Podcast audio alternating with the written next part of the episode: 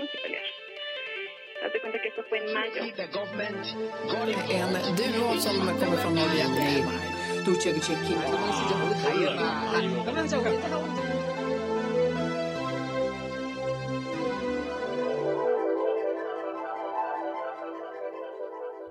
Здравствуйте! С вами опять Юрий Каретин и Юлия Сомова. Какая, Юра, сегодня у нас будет тема подкаста? Когда началось полномасштабное вторжение России в Украину, многие мои друзья, не фашисты, конечно, иначе они не были бы друзьями, по-настоящему оценили фашизацию своих соотечественников только после начала полномасштабного вторжения России в Украину. И это было для многих из них удивлением, большим удивлением, причем среди этих друзей есть писатели, ученые, и они видели эту повальную фашизацию своих коллег, друзей, сознания окружающих людей, в том числе вокруг себя. И как так получилось? Были ли какие-то скрытые симптомы фашизма в сознании русских людей раньше? Вот я бы хотел поговорить об этом феномене русского менталитета, так быстро и легко добровольно приведшему к фашизации основной массы русских людей. То есть московитов. На самом деле, чем отличаются, например, итальянцы, англичане, французы, немцы. И чем отличаются от всех, в свою очередь, русские. Должно быть, мне кажется, что-то простое, базовое, что-то видимое и количественно статистически измеряемое, что можно было бы обнаружить в их ментальности, приводящее то к коммунизму, то к фашизму. Да, у любой страны, и у тоталитарной диктатуры, и у свободной страны такие базовые основы менталитета, которые поддерживают либо демократию, либо фашизм, должны быть заметны из жизни. Это как был фильм про экономический кризис, последний большой экономический кризис, разразившийся в Соединенных Штатах из-за ипотечного кризиса, когда герои фильма, они решили исследовать, как работает вся эта перепродажа ипотечных долгов и страховок на эти ипотечные долги – в самом низу, к чему это приводит, откуда это истекает. И они пошли в самый народ. Они конкретно взяли списки людей, которым дали кредиты, и начали обходить эти дома. И видели людей, которые не имеют работы, и которые, э, купив этот дом в этот ничем не обеспеченный кредит, и не планируют ничего никому выплачивать. И тогда эти герои фильма поняли, что грядет небывалый кризис, тогда, когда в экономике его еще ничего не предвещало. Вот там, вот где-то внизу, мы в самой жизни, в общении с самими этими людьми, я тоже уверена, можем найти какие-то простые базовые отличия, которые приводят к тому, что сейчас происходит, например, в России. Первое, что я хотел бы заметить по этому поводу, демократическое гражданское устройство общества не самоочевидный установленный сверху факт так же как, например, технологическое развитие. Оно не берется само по себе ниоткуда. Это соответствующий труд на его создание, поддержание и развитие. Вопрос. Русские люди занимались ли созданием демократического государства и гражданского общества вообще когда-либо, ну, кроме 91 года? Ладно, в 91 году, например, демократические силы победили, скажем, коммунистический путч, пришли к власти другие силы, Другие силы всегда есть. Но вопрос, а эти другие силы контролировались дальше гражданским обществом или нет? Конечно, только когда фашизм разрушает гражданские структуры, видишь, сколько их существовало до этого, как это происходит сейчас. Ну вот сейчас, например, кто-то обвиняет Ельцина в том, что он оставил преемником Путина. Эта формулировка вызывает во мне какой-то когнитивный диссонанс. А как это вообще? Разве это не типа свободные выборы президента? Разве выбирают обычно наоборот не из противоположной партии? А, так в России, то есть в Москве, нормальные партии набирали процентов 5 или меньше, а альтернатива правящей партии были коммунации или фашисты ЛДПР, которые в демократическом обществе должны быть вообще исключены из политики или даже сидеть в тюрьме. Ладно, это другой вопрос. И ладно, когда Медведев типа выбирался президентом, уже не было никаких свободных выборов, но во времена Ельцина, возможно, они еще были. И что значит преемник? А разве не конкурент от оппозиции, конкурирующей другой партии. Я подозреваю, что честных выборов в России никогда не было и никогда не будет, и не только потому, что кто-то делает какие-то подлоги или вбросы, а потому что русские люди всегда послушно выбирают просто наследника императора, правоприемника власти. Они, в принципе, видимо, не способны пока что еще к понятию свободных выборов. Как еще объяснить эти формулировки? Правоприемник Ельцина. Странно, я этого не понимаю. А в демократическом мире люди совершают этот труд по построению демократического государства и гражданского общества? Конечно, почитайте «Демократию в Америке» Токвеля. Это борьба и это контроль, которые совершаются ежедневно, ежечасно. Это постоянное недоверие своему собственному правительству не потому, что ему действительно нельзя доверять, а потому что как бы это нормальный уровень критического отношения к власти в любом демократическом обществе. Это независимость регионального самоуправления практически во всех странах в Европе и в Соединенных Штатах Америки – это развитое гражданское общество, которое контролирует каждый шаг государства. Тут хорошо бы побывать и там, и тут, для того, чтобы сравнить. Потому что, когда спрашиваешь их самих о их собственных государствах и о собственных системах, они все говорят, ой, это все так ужасно, так все плохо, так все коррумпировано. Дело в том, что они сами под этим подразумевают абсолютно разные вещи – они соотносятся со своей шкалой измерений. Коррупция для швейцарцев это одно, для Афганистана это другое, для Украины это совсем третье. И когда я, например, читаю книги про то, как какая-то страна стала демократической, развитой, государственной, свободной страной, более или менее, по крайней мере, я вижу, какие шаги они предпринимали. И я понимаю, что, например, я не могу перенести, представить, чтобы эти шаги были перенесены, например, в Россию, и они бы были эффективны. То есть я вижу, что эти шаги и миллион точно таких же шагов 10 раз, тысячу раз, сто раз предпринимались в России, что они переименовывали просто и перестраивали какие-то структуры по 10 раз. И это было просто перестройка и переименование тех же самых структур. Я читаю в книге про Грузию, как они вылезли из своей ямы в 90-е. Какие-то определенные конкретные шаги, перестройки каких-то структур. И это почему-то подействовало. Ну, перестроить точно так же структуры в России сейчас. Но это будет структура, которая чуть-чуть перестроена, и название у нее сменилось. И ничего не изменится. Почему это сработало в Грузии, почему это не сработает, я уже точно знаю, в России. Может быть, здесь какие-то нюансы на местах, процессуальные нюансы реализации всего этого – но вот я не знаю даже трудов, в которых бы это все было описано с такой степенью детализации, чтобы это можно было понять и сравнить. Причем даже сменяемости власти для России, неконтролируемой власти, недостаточно. Просто выбрать мэра, например, города, в России недостаточно. Думаю, доход у этого мэра, у более-менее крупного города типа Владивостока, исчисляется в миллиардах рублей в год от территории, с которой он кормится. Так что он с радостью изберется на 4 года мэром, снимет сливки с территории своего кормления. И ладно уж уступит, так и быть, эту территорию своему преемнику, как говорят в России. Я как-то участвовал в региональных выборах, причем был начальником избирательного участка. Это было давно, далеко до 2014 года. И у меня помощница была студентка политологического факультета университета, и родители у нее сами были из политики. И я спросил у нее, а вот мы тут выбираем, в том числе коммунистов, например, а, а что если действительно коммунисты выиграют выборы и как бы придут к власти? Ну, ты представляешь, коммунации снова придут к власти, ну, то есть террористы снова придут к власти. Вот в политической сфере к этому относятся серьезно? Или коммунисты, они как бы уже типа другие, и это уже не так страшно, как было в 20 веке? И она вообще не поняла мой вопрос. То есть она уже там, молодежь, которая не понимает, что такое коммунисты. Для нее они, ну, коммунисты, ЛДПР, там, Свободная Россия, ну, просто партии. Но она сказала другую вещь. Все очень просто.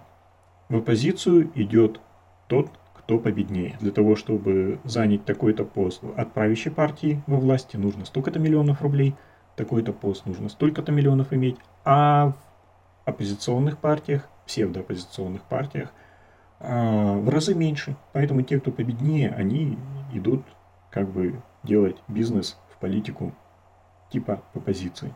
Все. Россия никогда своей истории и не формировала политическое поле демократической страны. Это всегда был фейк. Карго-культ. Как в любой коррумпированной стране третьего мира. Как в Латинской Америке. Это исполнительная власть. А есть еще очень забавная запись. Пранкер э, звонил судьям, представлялся мэром их города и просил этих судей э, так-то и так-то решить вопрос по каким-то заключенным. И что они слушались? Не в этом дело. Они не просто слушались. Они слушались с дрожью, со слезами в голосе и с благодарностью, что он им позвонил. Надо ценить и уважать такие исследования, тем более, что такие пранкеры, они становятся известны только по одному такому случаю. Системы их после этого уничтожают. Они кладут жизнь на один такой розыгрыш. Это фашистские пранкеры в России теперь э, могут звонить куда угодно западным политикам, и они поддерживаются государством. А настоящие свободные пранкеры кладут жизнь на одну крупицу такой добываемой информации о реальном состоянии дел в России. И вот давай найдем, поставим, послушаем этот звонок. Давай.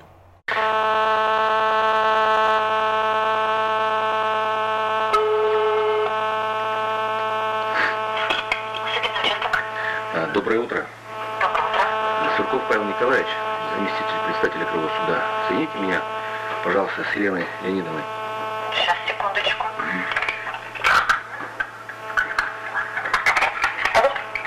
Елена Леонидовна? А, добрый день, Сурков Павел Николаевич. Елена Леонидовна, а, у вас на 21 января на 14 часов назначено судебное заседание по административному правонарушению. По делу проходит у вас э, Городило Сергей Владимирович. Есть такой? А, так вот, просьба Александра Ивановича Бестолкова, а, значит, Городилова по возможности не наказывать. Хорошо? Павел Николаевич, я безумно люблю вас. Это единственный человек в Краевом суде э, мужского пола, которого я люблю и ему безумно благодарна. Именно он меня толкнул все-таки остаться в этой системе. Я поняла все. Да, еще, а, Елена, значит, э, трехмесячный срок по этому делу почти ведь истек уже, да, получается?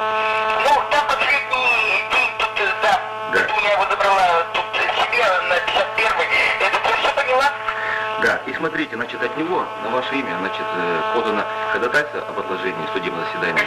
Значит, вы его получили? Да.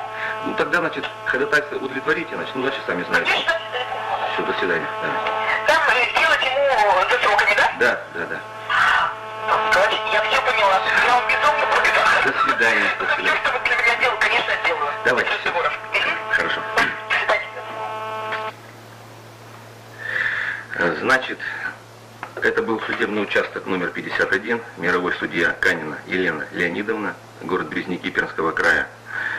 Э, Значит, здесь видно, э, значит, здесь даже без комментариев понятно, что э, это решение будет вынесено по звонку, значит, а не по закону. Все, конец, пока. Вот так вот. Я как-то поискала на ютубе видео губернаторов и мэров по всему миру, свободному миру, и аналогичных должностей руководителей э, губерний, земель, областей в Германии, в Польше, губернаторов штатов, мэров городов по Европе, по Соединенным Штатам Америки. Просто посмотреть на них из жизни, какие они. И посмотреть потом на мэров и губернаторов в России. Тоже поискала на ютубе. Скачала, хочу сделать большой коллаж, компоновку, чтобы различие было видно просто на глаз. Ну вот я вижу просто на глаз это различие, и ты, наверное, видишь просто на глаз. Я не понимаю, почему многие люди его не видят. Когда смотришь на госслужащих, мэров, губернаторов по всех свободных странах мира, это просто абсолютно полное разнообразие, которое существует в гражданском обществе. Молодые, старые, всех национальностей, всех темпераментов, всех типов, интеллигентные, артистичные, меланхоличные, высокие, низкие э, мужчины, женщины. Ну, просто весь срез гражданского общества присутствует во власти. В России смотришь, ну, по возрасту иногда они отличаются, конечно, сильно, но все одни и те же чисто пацаны. Ну, понятно, конечно, государство и власть, и гражданское общество – это разные вещи в России. А у них еще есть уже давно теперь тенденция, они начинают говорить, как их диктатор. Они начинают а, перенимать манеру, говорить, как у диктатора. Забавно, да. Но, опять же, после Петра Первого Россия как бы начала двигаться к Европе, родила плеяду европейских гениев. И как так получилось, что у нее нет до сих пор нормальной государственности даже в зачатке? Или коммунации всех истребили? Почему Украина другая? Ну, посмотрим на историю России, Московии. Татаро-монголы. И до них, еще до татаро-монгольского нашествия, во всеобъемлющем труде по истории России Соловьева размером томов 25 этой истории от принятия христианства, например, до татаро-монгольского ига посвящено тома 2. И я тебе скажу, Юля, эти два тома просто ужасно скучны. Все эти два тома об одном и том же. Князья, поделившие территорию, на которой жили восточные славяне, просто время от времени приходят с войной к своему же собственному родному брату. И не просто захватывают, они устраивают геноцид иногда. Они просто истребляют мужчин, женщин, стариков, детей. Они просто устраивают геноцид. Такой, какой только могут. Потом эти братья вместе едут куда-нибудь к главному попу, целуют крест и клянутся быть братьями навек и никогда не враждовать. Года на три. Потом какой-нибудь другой снова едет к своему родному брату и снова устраивает геноцид. И так два тома историй. Потом приходят татаро-монголы. И вся история Руси при татаро-монголах, по сути, это история подлости и предательства. Это история, когда один князь заручается поддержкой татаро-монголов для того, чтобы уничтожать и захватывать других князей. Это история подхалимства перед татаро-монголами ради того, чтобы с их помощью добиваться власти. И здесь татаро-монголы даже как-то более-менее хотя бы стабилизировали эту склонность к вражде и геноциду между славянскими князьями. Они хотя бы установили законы, которые по нашим понятиям паханские законы. То есть не законы, а понятия. Татаро-монгольское иго, оно жило по понятиям, с нашей точки зрения. Но эти понятия, по крайней мере, были чуть лучше беспредела, который был до них. Потом победили татаро-монгольское иго, и началось самостийное формирование крепостного права, то есть рабство. Это про эволюцию, естественную эволюцию русского народа, которого уже никто не захватывал – и никакой император ничего против воли народа не закрепощал. Просто русские люди сами по себе постепенно, неформально начали на протяжении столетий становиться рабами. Петр I пришел и начал насаживать Европу азиатскими методами. На самом деле, почитать Мережковского, он это делал, в общем, практически такими же методами, какими коммунисты свою индустриализацию насаживали. Он это делал просто на костях. Человеческая жизнь как была ноль, так ноль и осталась. Его цель была привить европейскую цивилизацию рабскому, азиатскому народу. Может быть, он когда-нибудь, если подольше бы правил, дожил до осознания того, что нужно прививать не только техническую цивилизацию, но и понятие о свободе и достоинстве. А может быть и нет. Он все-таки тоже был продуктом своего времени. И путь более органичный, наверное, через прививание свободы и достоинства был бы более, может быть, эффективен, но занял бы гораздо больше времени – и гораздо больше времени, чем это отведено в любом случае в жизни одного человека. И если бы он пошел этим путем, возможно, того технического, чисто практического развития, которого он успел достичь чудовищными жертвами, просто обезлюдив Россию, он бы, может быть, не достиг и 10%.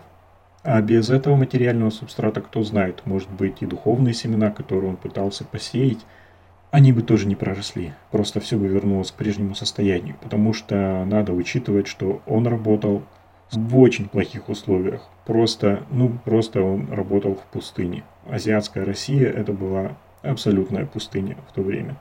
И такие жесткие меры в какой-то степени здесь кажутся оправданными даже. Даже они не помогли. После Петра рабовладельческая империя, в которой аристократия говорила на родном французском языке и настолько абстрактно рассуждала о том, что есть русский народ, что они с таким же успехом могли бы рассуждать и о том, что есть китайский народ. Все это в свое время привело к стоячей революции 14 декабря на Сенатской площади, точно такой же стоячий, как и сегодняшние демонстрации.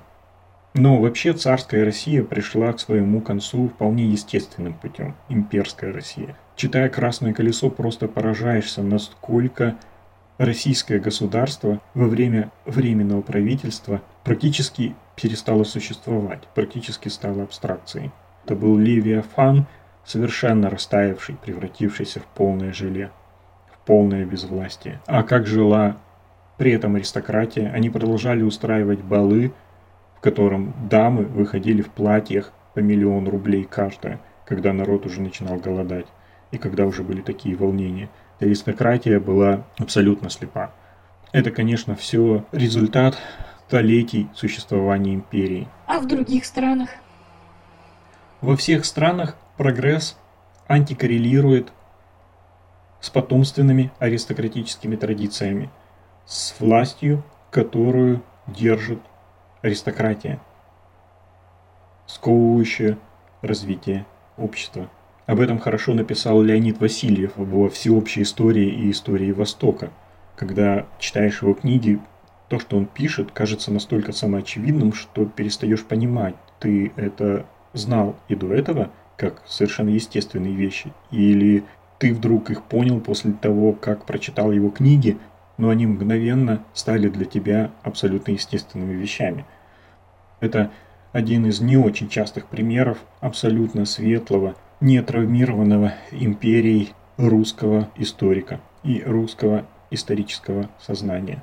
Так что Леонида Васильева всем рекомендую. Так вот, джентри в Англии уже на рубеже позднего средневековья, в общем-то в Англии буржуазия постепенно начинает замещать потомственную аристократию.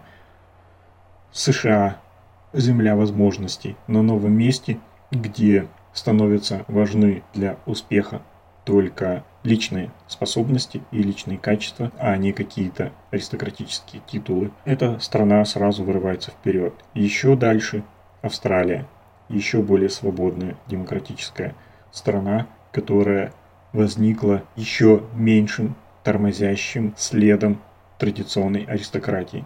И с другой стороны Испания, которая в этой традиционной аристократии погрязла и отстала в своем развитии а еще и заселила Латинскую Америку гадюшниками стран третьего мира, которых эта аристократия до сих пор правит. А в России э, к 1917 году почти все земли, принадлежащие помещикам, были заложены и перезаложены в той или иной форме на Запад. Золотая дремотная Азия опочила на куполах. И вот пришли террористы.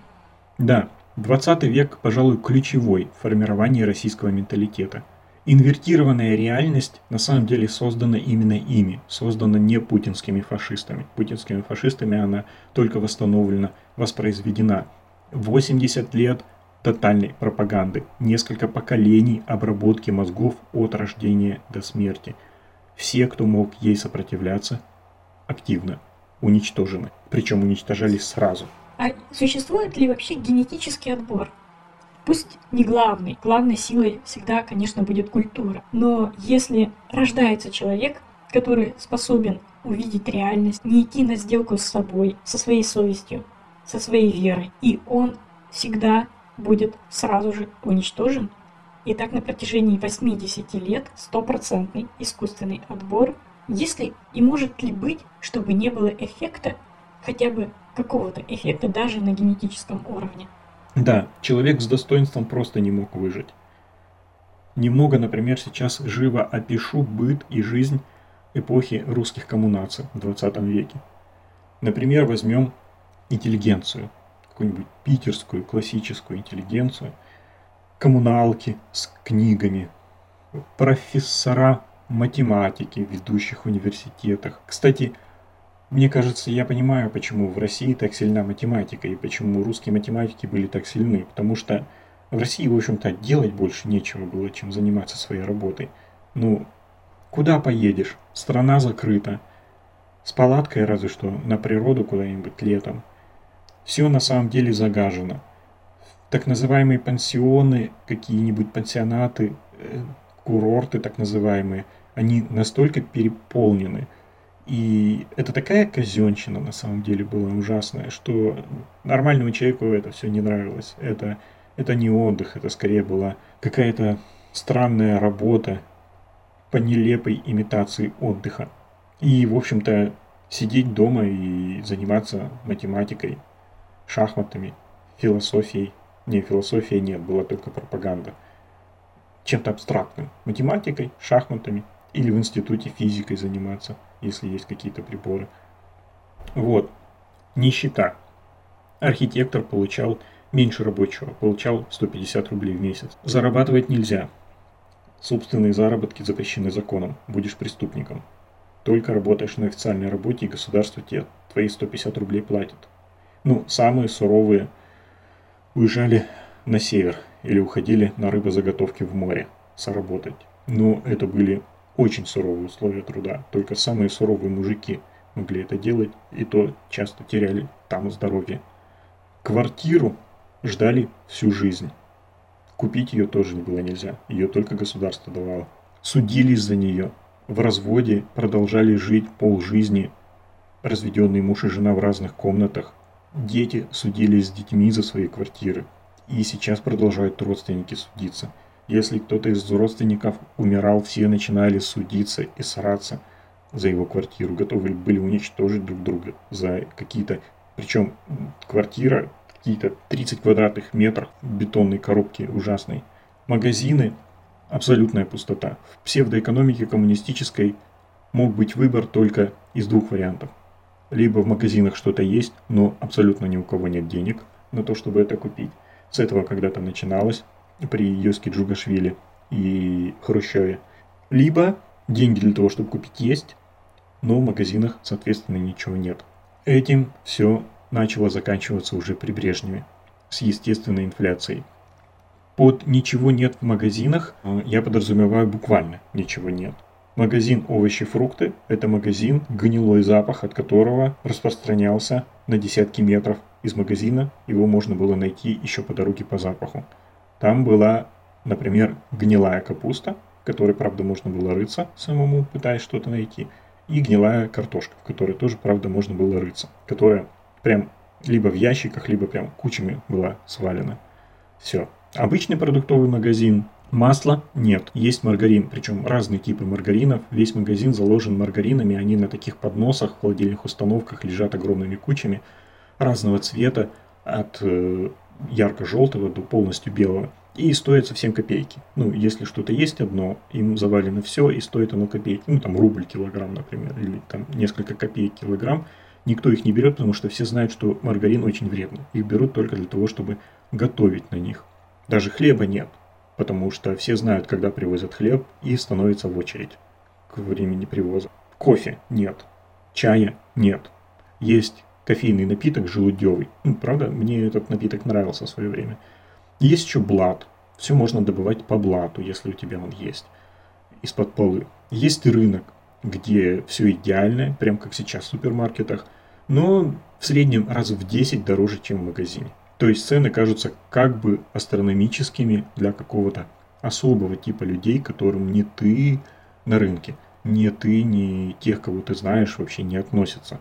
Ты не знаешь вообще тех, кто мог бы на рынке покупать. Ну, конечно, если ты едешь в гости и тебе нужен подарок, ты на рынке можешь по цене настоящего подарка купить там килограмм идеальных апельсин, которые в обычной жизни ты никогда, ну, в обычном магазине никогда не встретишь, ну а если несколько часов потолпишься в очереди после того, как случайно увидишь, что их завезли, может быть, гораздо худшего качества купишь в магазине. Что-то можно было достать, что-то доставали, но это полжизни люди проводили в очередях. Причем эти очереди были не такие «Здравствуйте, извините, пожалуйста, кто здесь последний?» А нужно было в этих очередях занимать активно место под солнцем, иначе тебя просто вытолкают и тебе ничего не достанется. Точно так же автобусы. Ты ждешь 40 минут или час автобусов, возникает большая толпа, такой был при коммунистах транспорт и был только такой. В любое время дня возникает огромная толпа, автобус подходит и все пытаются в него залезть, и тебе нужно всех растолкать для того, чтобы в него попасть.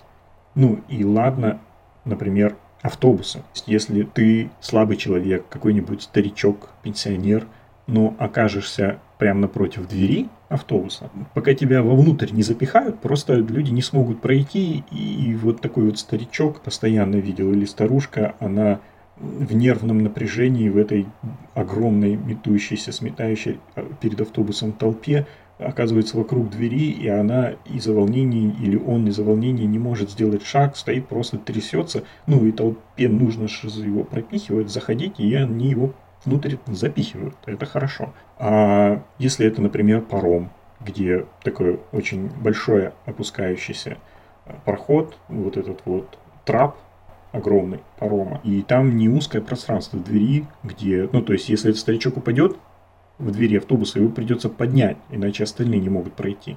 А когда приходил э, при коммунистах такой паром, и люди ездили на пароме, они толпой точно так же брали штурмом этот паром, и там уже можно было по упавшим спокойно бежать. И поэтому те, кто падали, их могли затоптать насмерть. Там главное было удержаться на ногах.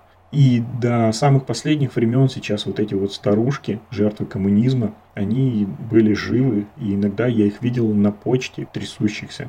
И когда им девушка что-то отказывала, ну, по каким-то, причем объективным причинам, ну, там, посылку надо выдать только человеку, на имя которого она пришла, ну, либо доверенность, то есть она не может получить она уже не понимает, что это какая-то объективная причина, она стоит, начинает трястись и плакать, ну, потому что э, при коммунизме придя на почту, э, с людьми не разговаривали. Ты просто приходишь, на тебя не смотрят. Тебе просто говорят Ты ничего не понимаешь, а там уже толпа. И она говорит, давай решай быстрее вопросы, нам плевать на, на твои проблемы, нам нужно, чтобы ты отошел. Я такой, я не понял, что она сказала. ей все равно, что ты не понял, повторять она не будет, она на тебя даже не смотрела. И ты поворачиваешься к толпе и спрашиваешь, а что, а что она сказала, а что, а что? И они тебе быстро-быстро пытаются объяснить, что у тебя не в порядке, что ты либо решил этот вопрос сам, либо отошел, никому не мешал. То есть такая система. Вот, и все, и дальше толпа тебя оттесняет, и, тут, и тебе снова стоит два часа или три часа в этой толпе. Вот. И вот этот, вот этот страх, вот этот менталитет у старого поколения, он до сих пор остался, его можно увидеть в России у тех, кто еще живы. И вот в таких условиях представим человека с достоинством. Он ест только маргарин. Он не вытесняет слаб, слабых в очередях. Он роется только в гнилой картошке и капусте и пьет только желудевый кофейный напиток. Он принципиально не пользуется блатом. У него, разумеется, нет денег для того, чтобы что-то покупать на рынке. Он нигде не ворует. И он не собирается отвоевывать свое место в очередях. Он человек с достоинством. Ну, иногда были очереди по цивильне, это зачем-нибудь очень важным. Там, где нужно было стоять сутками, и там на руке, например, писали номерок у человека, номер его в очереди, и он должен был раз в 6 часов отмечаться. Там просто очень серьезное дело. Ну, то есть там какая очередь? Там если уже драться в очереди, то только сразу убивать за какие-нибудь серьезные предметы. Вот, ну и поэтому там были более организованные очереди. Просто если ты в любое время суток, дня и ночи, в 3 часа ночи, в 6 часов утра во время очередной переклички окажешься не в очереди, не подойдешь, то тебя исключают из очереди. Ну, такие очереди тоже бывали. Ну, за какой-нибудь там техникой, за чем-нибудь более серьезным, не только за помидорами. А, да, у меня, кстати, тоже такой опыт был. Как-то я на почте отправляла деньги, и я держу дистанцию. Ну, очереди сейчас не такие большие, и я держала дистанцию где-то полметра, не толпилась. И такая старушка, она явно такими нервными движениями, ну, зная, что она делает что-то, чего не должна делать, э, практически так подергиваясь, э, просто обогнала меня и встала передо мной. Ну, я стою на нее, улыбаюсь. Девушка на кассе увидела, что она просто обогнала и стала передо мной и сделала ей замечание. Отказалась ее обслуживать. Уже новая, молодая, современная девушка. И говорит, а зачем это вы влезли перед девушкой вне очереди? Ну, то есть они привыкли бороться за существование в очередях, даже там, где это уже не нужно делать. Еще очень хорошо различать, к какому типу национального менталитета ты относишься в аэропортах. Например, ждешь рейса где-нибудь в Австралии, в Новой Зеландии или рейса на Люксембург, начинается посадка, и люди на посадку проходят настолько неспешно, что девушки, стюардессе, приходится их подгонять, чтобы они не сидели, не ждали, чтобы если будет хотя бы маленькая очередь, 3-5 человек, уже будет двигаться посадка быстрее. А они не подходят, даже если есть 3-5 человек. Ну и русские, которые почему-то всегда за 45 минут до начала посадки встают в очередь и 45 минут стоят в этой очереди, которая даже не очередь, она не имеет смысла. У них уже билеты на руках с, с их местами, которые к ним приписаны. Это просто им очередь нужна. Это просто уже национальный менталитет. Им нужно постоять в очереди, даже если она не имеет смысла. Вот, вернемся к этому нашему человеку с достоинством, живущему при коммунизме. Одевается он, соответственно, тоже в северокорейском стиле, потому что он может купить только какие-то панталоны, бесформенные шаровары, и что там в коммунистическом магазине можно достать, э, продукт местного, местной легкой промышленности, э, все хоть как-то имеющее хоть какой-то вид, это все тоже дефицит. Это либо только по блату, либо выбивать с боем, знать где, когда, что завезут и пытаться это достать. А, было очень популярно выезжать на природу, потому что в этом железобетонном гадюшнике, который представляла из себя Россия, жить было реально сложно. Это сейчас везде более-менее красиво, везде кафе и хорошие магазины, какие-то отремонтированные бульвары и парки.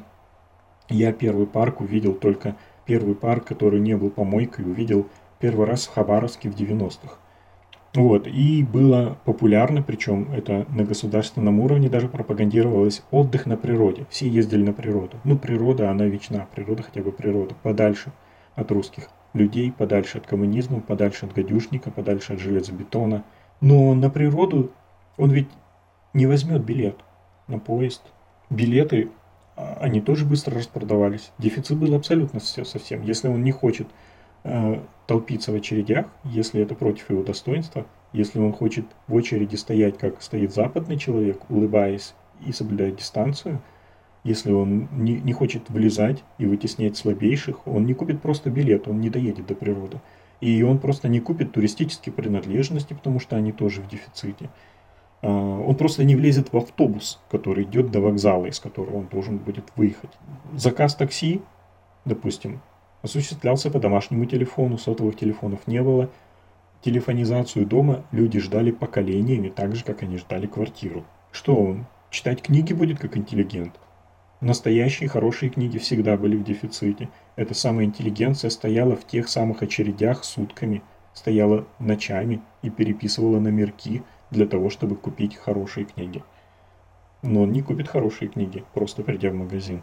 А он там купит только коммунистическую пропаганду на хорошие концерты и спектакли не провинциальных театров и концертных залов тоже он просто так, это даже смешно, если он придет в билетную кассу такого театра и попросит билет. Ну, их там, в принципе, не бывает. Не, ну, наверное, бывают какие-то.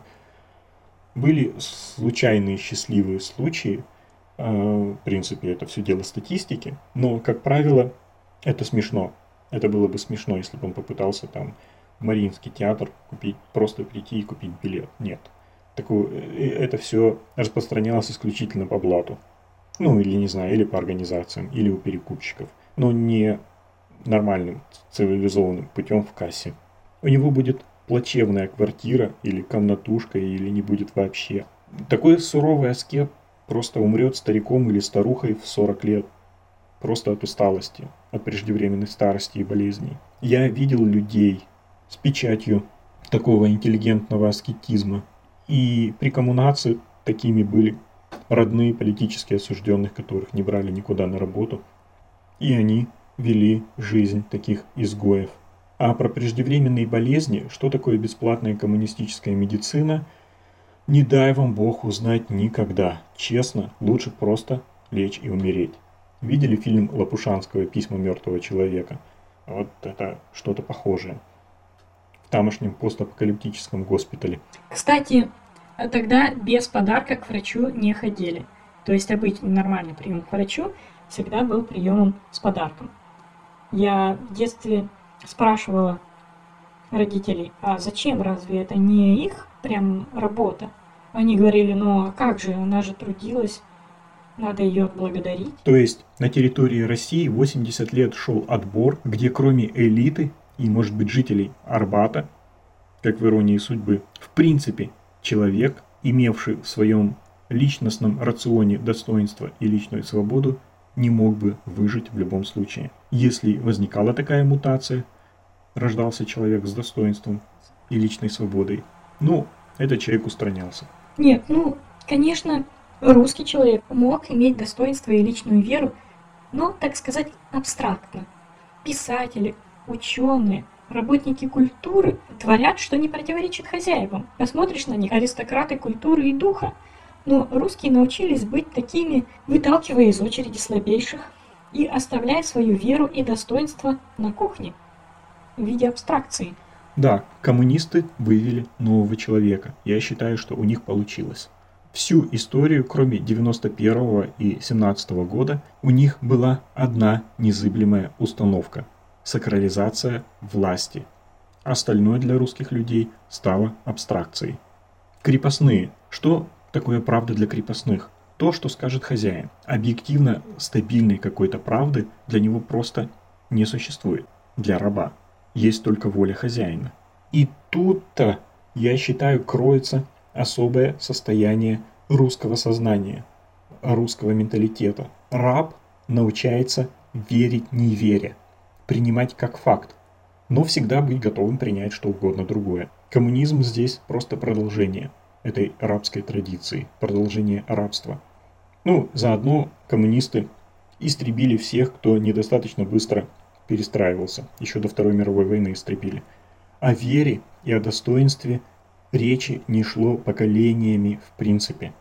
Умирали все, кто хоть как-то высовывался. Не осталось ни одного человека, кроме абстрактно-философского, там, как у Тарковского в «Солярисе», ни гражданина, кроме фейковых, что тоже важно, ни общества, только государство.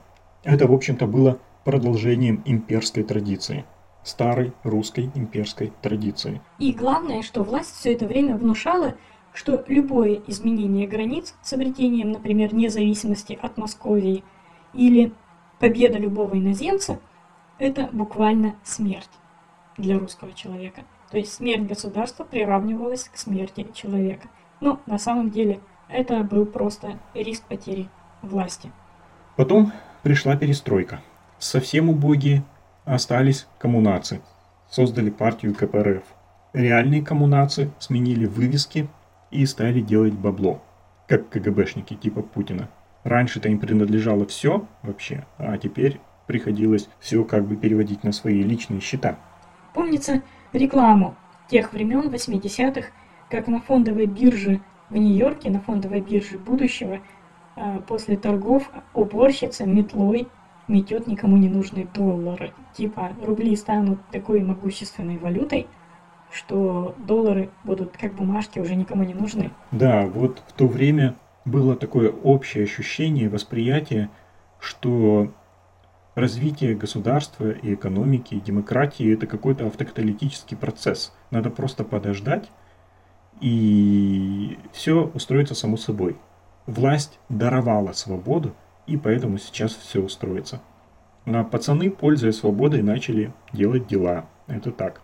Но кто, пользуясь свободой, начал ее охранять и строить государство и гражданское общество? Кто отказывался давать и брать взятки? Кто хотя бы голосовал за разные, но не фашистско-коммунистические партии и не за чьих-то там преемников непонятных? Кто реально оценивал деятельность выборной власти – кто создавал какие-то структуры гражданского контроля государственной власти и до последнего отстаивал их право совершать этот контроль. Уже в новое время я видела какие-то постоянные репортажи о каких-то государственных выставках или акциях, и когда журналист спрашивал организатора, особенно какого-нибудь военного, если это была какая-то военная гражданская акция, а, а сколько денег на это было потрачено из такого-то бюджета такой-то организации, он улыбался и говорил, ну, вообще, я не должен это, это говорить, и люди принимали это почему-то как должное. Гражданин спрашивает клерка, сколько его денег гражданина было потрачено, и он говорит, в свою очередь, не с гражданином, он говорит с холопом, которого барские деньги не холопье собачье дело. И все это вроде как воспринимают как норму. И кто в этот новый период после перестройки начал относиться к власти по-другому? Многие говорят молодежь. Все надежды на молодежь, особенно университетская молодежь, это просто двигатель свободы и прогресса. Я учился в 90-е, заканчивал в 2000-е годы. Вроде бы как самое свободное время в новой истории России. Политическая активность студентов абсолютный ноль. И гражданская активность. Просто не припомню практически ни одного случая. Припоминаю один пример. Он даже не связан с какой-то вне университетской активностью, политической или гражданской. Это экзамены. На наших курсах у государства возникла идея после пятилетнего образовательного курса, кроме защиты диплома, сделать еще и экзамены как бы по всем дисциплинам, которые изучались в рамках специализация этого человека. Если это была биология, вне зависимости от специализации, то там все вопросы, ну, вот как при поступлении, просто вопросы по предмету биологии. Точно так же и при окончании университета просто по биологии вопросы. Это может быть ботаника и клеточная биология, зоология и биохимия, все что угодно. И два человека с нашего курса отказалось сдавать эти экзамены. И оказалось, что эти экзамены и были не обязательны, что по закону можно было выбрать, сдавать их или не сдавать. По-моему, какая-то отметка в результате ставилась или не ставилась в дипломе, а может быть и вообще без отметки. Я не помню. Никто об этом даже не знал. Я об этом, по крайней мере, не сдал. И вот они законно отказались их сдавать. Два человека со всего курса. И поднялась буча. Какие-то звонки из ректората в деканата. Какие-то вызовы этих двух людей на ковер в деканат. А почему? А что, в общем-то, такого? Ну, просто, понимаете, если же все начнут законы соблюдать. Это сколько ж у хозяев работы прибавится, к каждому относиться индивидуально, как человек. Это, это же хозяева в клерков каких-то превратятся. Это же не что такую свободу проявлять, какие-то там законы знать и от чего-то там отказываться. Вот это единственный был случай, и это был такой вот маленький ужас, свидетелем которого я был.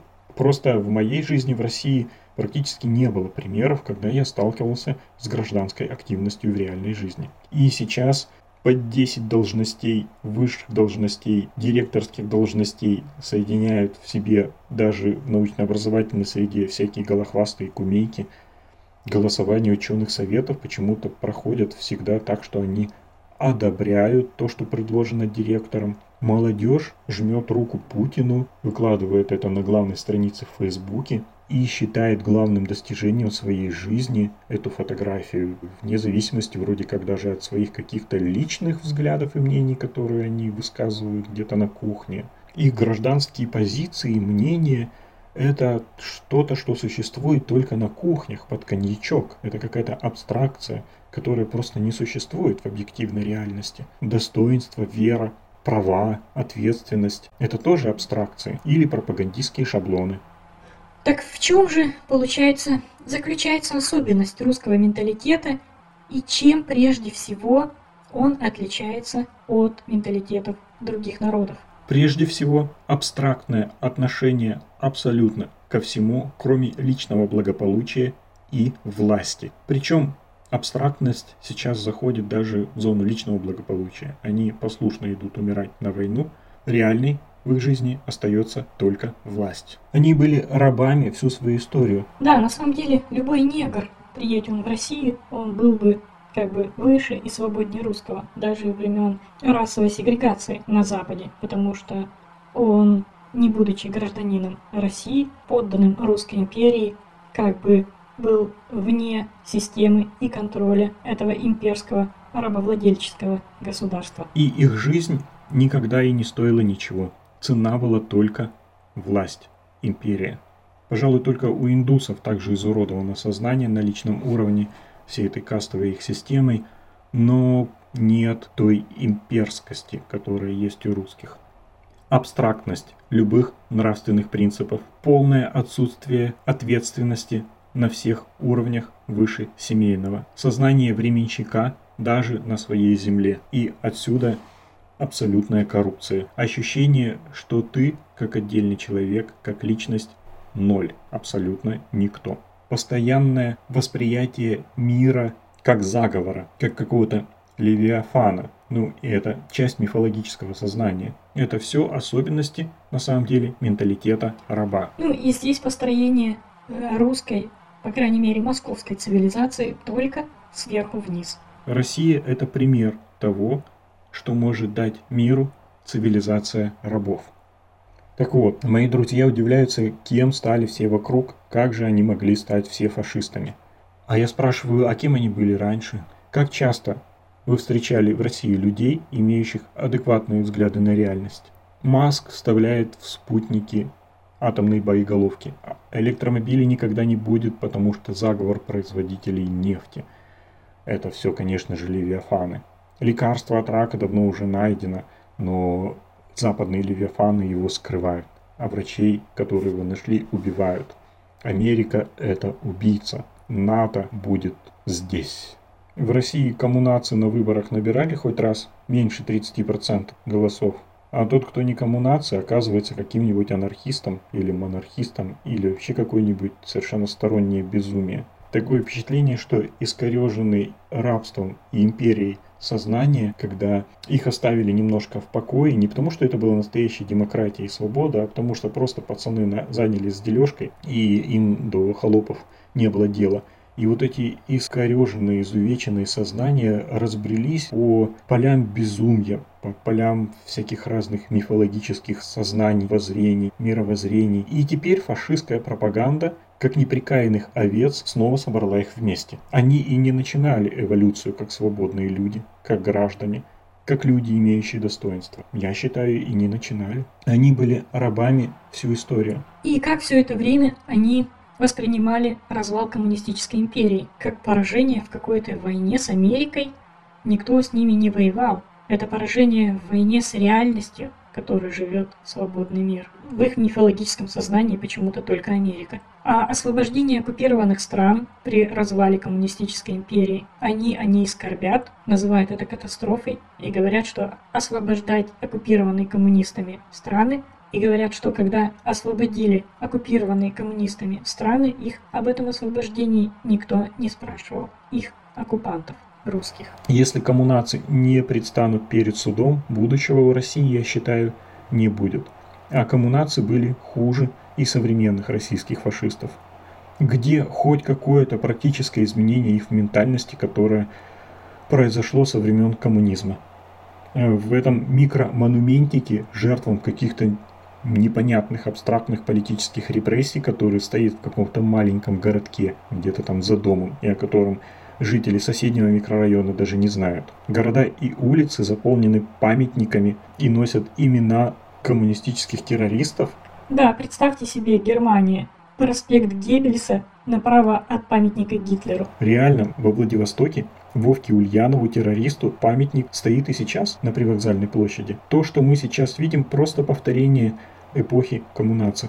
Та же самая пропаганда, та же самая централизация власти, та же самая полная инверсия реальности – и замены ее пропагандистским мифом. Тот же террор, то же отношение ко власти на всех уровнях, то же юзанье во властью во все дыры бедных воинов-победителей Второй мировой ради идеологии кольца врагов и милитаризации сознания. А меня поразило в свое время, когда вышел фильм «Брат», это был 1997 год, главный герой – урка-фашист просто фашистский урка. И он, говорят, должен был бы быть на самом деле антигероем, но страна приняла его как настоящего героя. У меня даже есть знакомые, которые называли своих детей именем этого главного героя. правда, православные знакомые. Это пример, когда даже инверсия сознания не нужна. Безумие принимается, как оно есть. А иногда и абстракция соединялась с реальностью в России. Например, в 1968 году, когда 8 человек вышли на площадь протестовать против вторжения русских коммунистов в Чехословакию. Вера и достоинство находились в соприкосновении с реальностью у 8 человек из 250 миллионов ровно полторы минуты, пока их не швырнули на землю, не повыбивали зубы и не отправили в тюрьмы и в психические больницы убивать их сознание карательной медициной. Где и когда русские люди были другими? Я не знаю. Русские люди, я считаю, всегда были фашистами. Они были ими на индивидуальном уровне, по умолчанию, в прямом и переносном смысле. И теперь стали ими системно и открыто. А разве это не закономерный ход развития общества, состоящего из таких людей? Я думаю, в этом русская ментальность действительно уникальна и должна стать объектом исследования психологов, социологов, историков, антропологов даже всего мира. Я думаю, элементы этого сознания есть и в сознании нормального человека. Конечно, все слагается из элементов, уже присутствующих в природе человека. Например, простые вопросы. Они действительно верят этой пропаганде? А сами диктаторы верят своей же реальности, которую сами создают. Например, Лукашенко, когда поздравляет диктаторов, и отдельно поздравляет народ Литвы, но не поздравляет демократически выбранное правительство, то есть настолько инвертирует реальность. Пропагандисты верят, например, тому, что они говорят. Это просто фашистские гондоны или они реально люди с изуродованным сознанием, которые уже действительно говорят искренне? Ну, царь может вообще верить в то, во что он хочет. Он реально может начать это делать. У него нет границ, которыми мы познаем мир и оцениваем свою собственную веру. То есть человек познает мир, встречая сопротивление. Сопротивление рождает любые ощущения, любые восприятия. Если мы положим человека в барокамеру, при отсутствии сенсорных ощущений, а, ему будет казаться, что он уже не ощущает границ своего тела. Ему будет казаться, что у него, например, гигантские руки и ноги. Точно так же и в нашей жизни мы учимся на восприятии границ, на восприятии восприятии контакта с каким-то сопротивлением. Это создает наше, наш разум, нашу психику, даже восприятие материального тела и восприятие всех элементов нашей личности. И вот у диктатора этих границ нет. Он может решить, что он, например, там, великий кормчий, что он великий филолог, что он великий физик, и холопы из его окружения будут только подтверждать эту его веру. Он может решить, что он великий полководец, он может решить, что вся его пропаганда правда, и он опять же не встретит сопротивления. Он, его сознание может извратиться до бесконечности, может начать бомбить соседние государства, реально веря в то, что он делает, веря в собственной пропаганде. Но уникальность сознания всех русских от низов до верхов, это в принципе совпадает с уникальностью сознания диктаторов других стран. Это отсутствие самих понятий веры или неверия, правды или неправды. У диктаторов, как возникает это сознание, это понятно.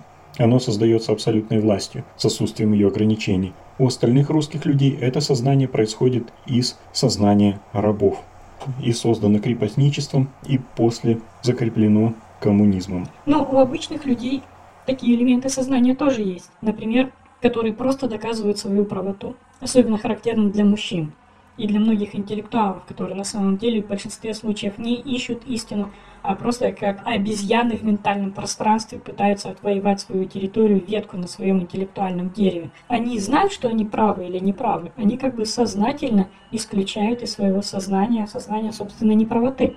Они отказываются признавать свою неправоту и стоят на своей точке зрения, даже когда интеллектуально вроде они уже должны начать понимать, что они неправы. То есть, в общем-то, изначально такие особенности человеческого восприятия и такого поведения, они присущи в той или иной степени всем людям. А так вот, с точки зрения психологии, эти люди, они осознают или не осознают реальность? Я вот просто не знаю, я не встречал таких психологических работ, где бы в такой форме осознания реальности были бы даны какие-то определения. Возможно, они есть, я просто о них не знаю. Как бы реальность у них не то чтобы вытеснена в подсознание, нет, она легко достается оттуда. Причем она непоследовательно, оно существует с альтернативными картинами реальности. Некоторые могут соприкасаться с настоящей реальностью. То есть женщина может поддерживать русскую пропаганду, осуждать и ненавидеть Запад, и с другой стороны мечтать и делать все, чтобы ее дети из России туда уехали. Реальность в нужных местах сознательно убрана из сознания. Принята другая концепция реальности. Это вопрос как бы личного решения и выгоды. То есть оно уже и не в сознании, но и не в подсознании. И они всегда могут поменять эти картины реальности, если им нужно будет или если хозяин скажет это сделать. И если вот этих вот всех фашистских лидеров, я абсолютно уверена, сейчас, например, а, будет какая-нибудь демократическая революция, их всех арестуют, их будут допрашивать, как допрашивали каких-нибудь нацистских лидеров. И я уверена, что из этих допросов понять, разгадать картину их теперешней реальности будет тоже невозможно. Они будут отвечать просто что-то другое. Просто они свободно перетусуют реальность так, как им это будет нужно. Наверное, можно докопаться только с какими-нибудь особыми психологическими опытами до того, как это все организовано. Я помню введение в русских книгах э, с 85 по 91 годы. Когда я учился на первых курсах университета, у нас в библиотеке был еще бумажный каталог – и там книги по гуманитарным дисциплинам э, в этом каталоге были отмечены только книги галочкой, ручкой. Кто-то просто вручную отметил книги, изданные после 91 года. То есть книги уже адекватные, которые можно было читать. До этого была просто пропаганда. Но и эта пропаганда с 85 по 91 год менялась очень градуированно в зависимости от государственной пропаганды. Э, даже в книгах которых внутри не было в самих книгах пропаганды, потому что они были посвящены каким-то другим узкоспециализированным научным темам, эта пропаганда была в обязательном введении в каждой книге.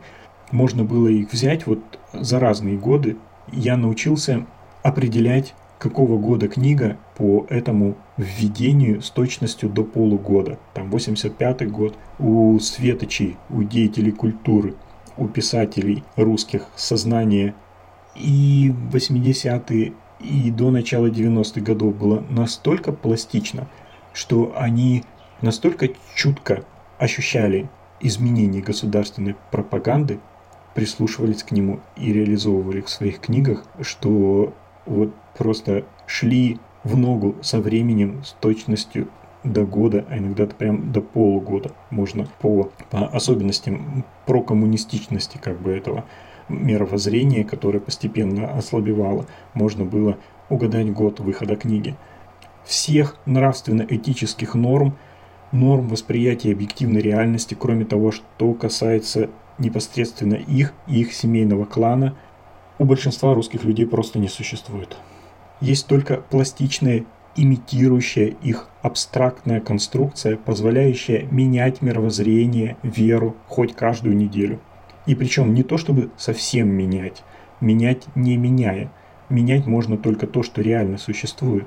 Знаешь что, Юра, еще больше может удивить твоих друзей? Если на две недели фашистское государство перестанет быть фашистским, а потом через две недели снова вернется назад. Вот тут будет фантакосмогония. Вот тут вот твои друзья вообще будут спрашивать, люди ли это вокруг них, или просто программируемые роботы. И все бы здесь ничего, но проблема в том, что, как и в 1917 году, власть в стране, населенной этими абстрактными холопами с черным слепым пятном на месте власти, берут в свои руки самые страшные отморозки, которые только появляются в этой популяции. И вот сейчас, как пример, они забрасывают мир баллистическими ракетами и готовы уничтожить весь мир в ядерном пепле. Как пример. Потому что если они сейчас куда-то денутся, ничего на базовом уровне не изменится, русские останутся теми же. Их хозяева решат отдохнуть, расслабиться, удовольствоваться дворцами, триллионами, не будут больше забрасывать мир бомбами, а потом захотят снова войти в историю, в их ретроградно-паханском понимании, и снова начнут. Угроза при этом никуда не девается.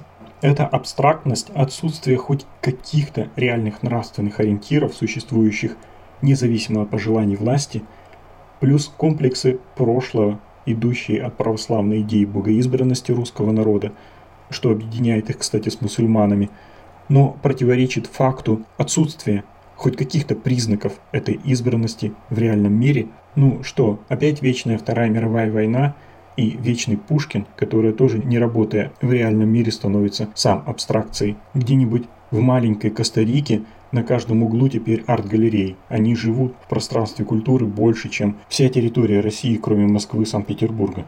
Это противоречие навязанного властью мифа о собственном величии и отсутствие реальных признаков этого величия вызывают комплекс провинционализма, комплекс провинциальной неполноценности по отношению к развитому свободному миру и агрессивная жажда признания хотя бы разрушением в сочетании с ненавистью к свободному миру, которую поддерживали и православные, и коммунисты, и теперешние фашисты, а так как нет причин для этой ненависти сегодня, уход от реальности.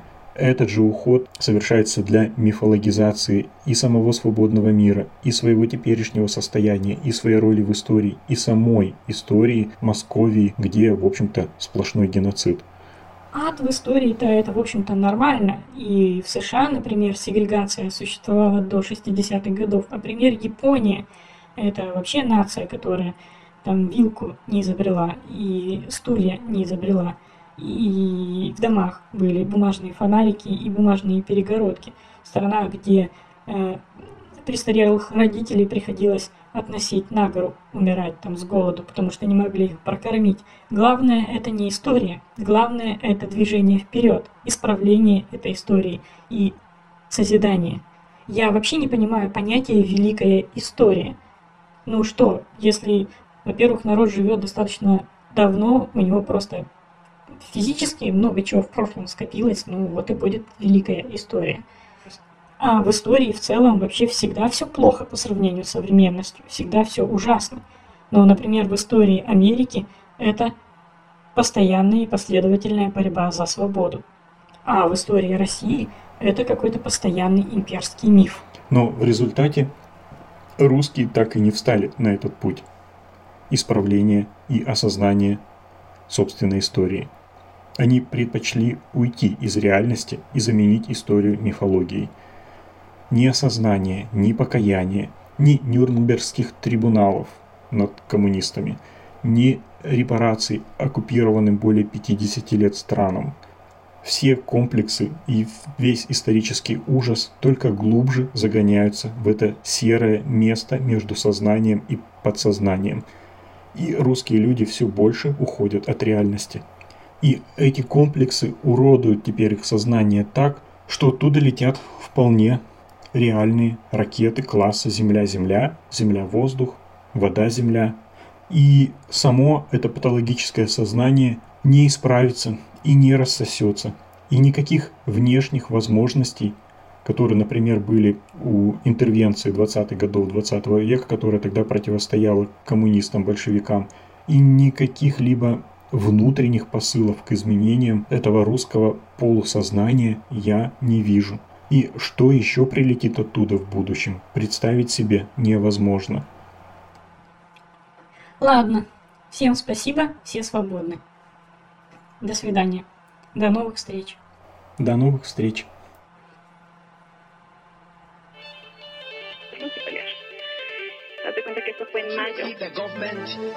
En duo som kommer från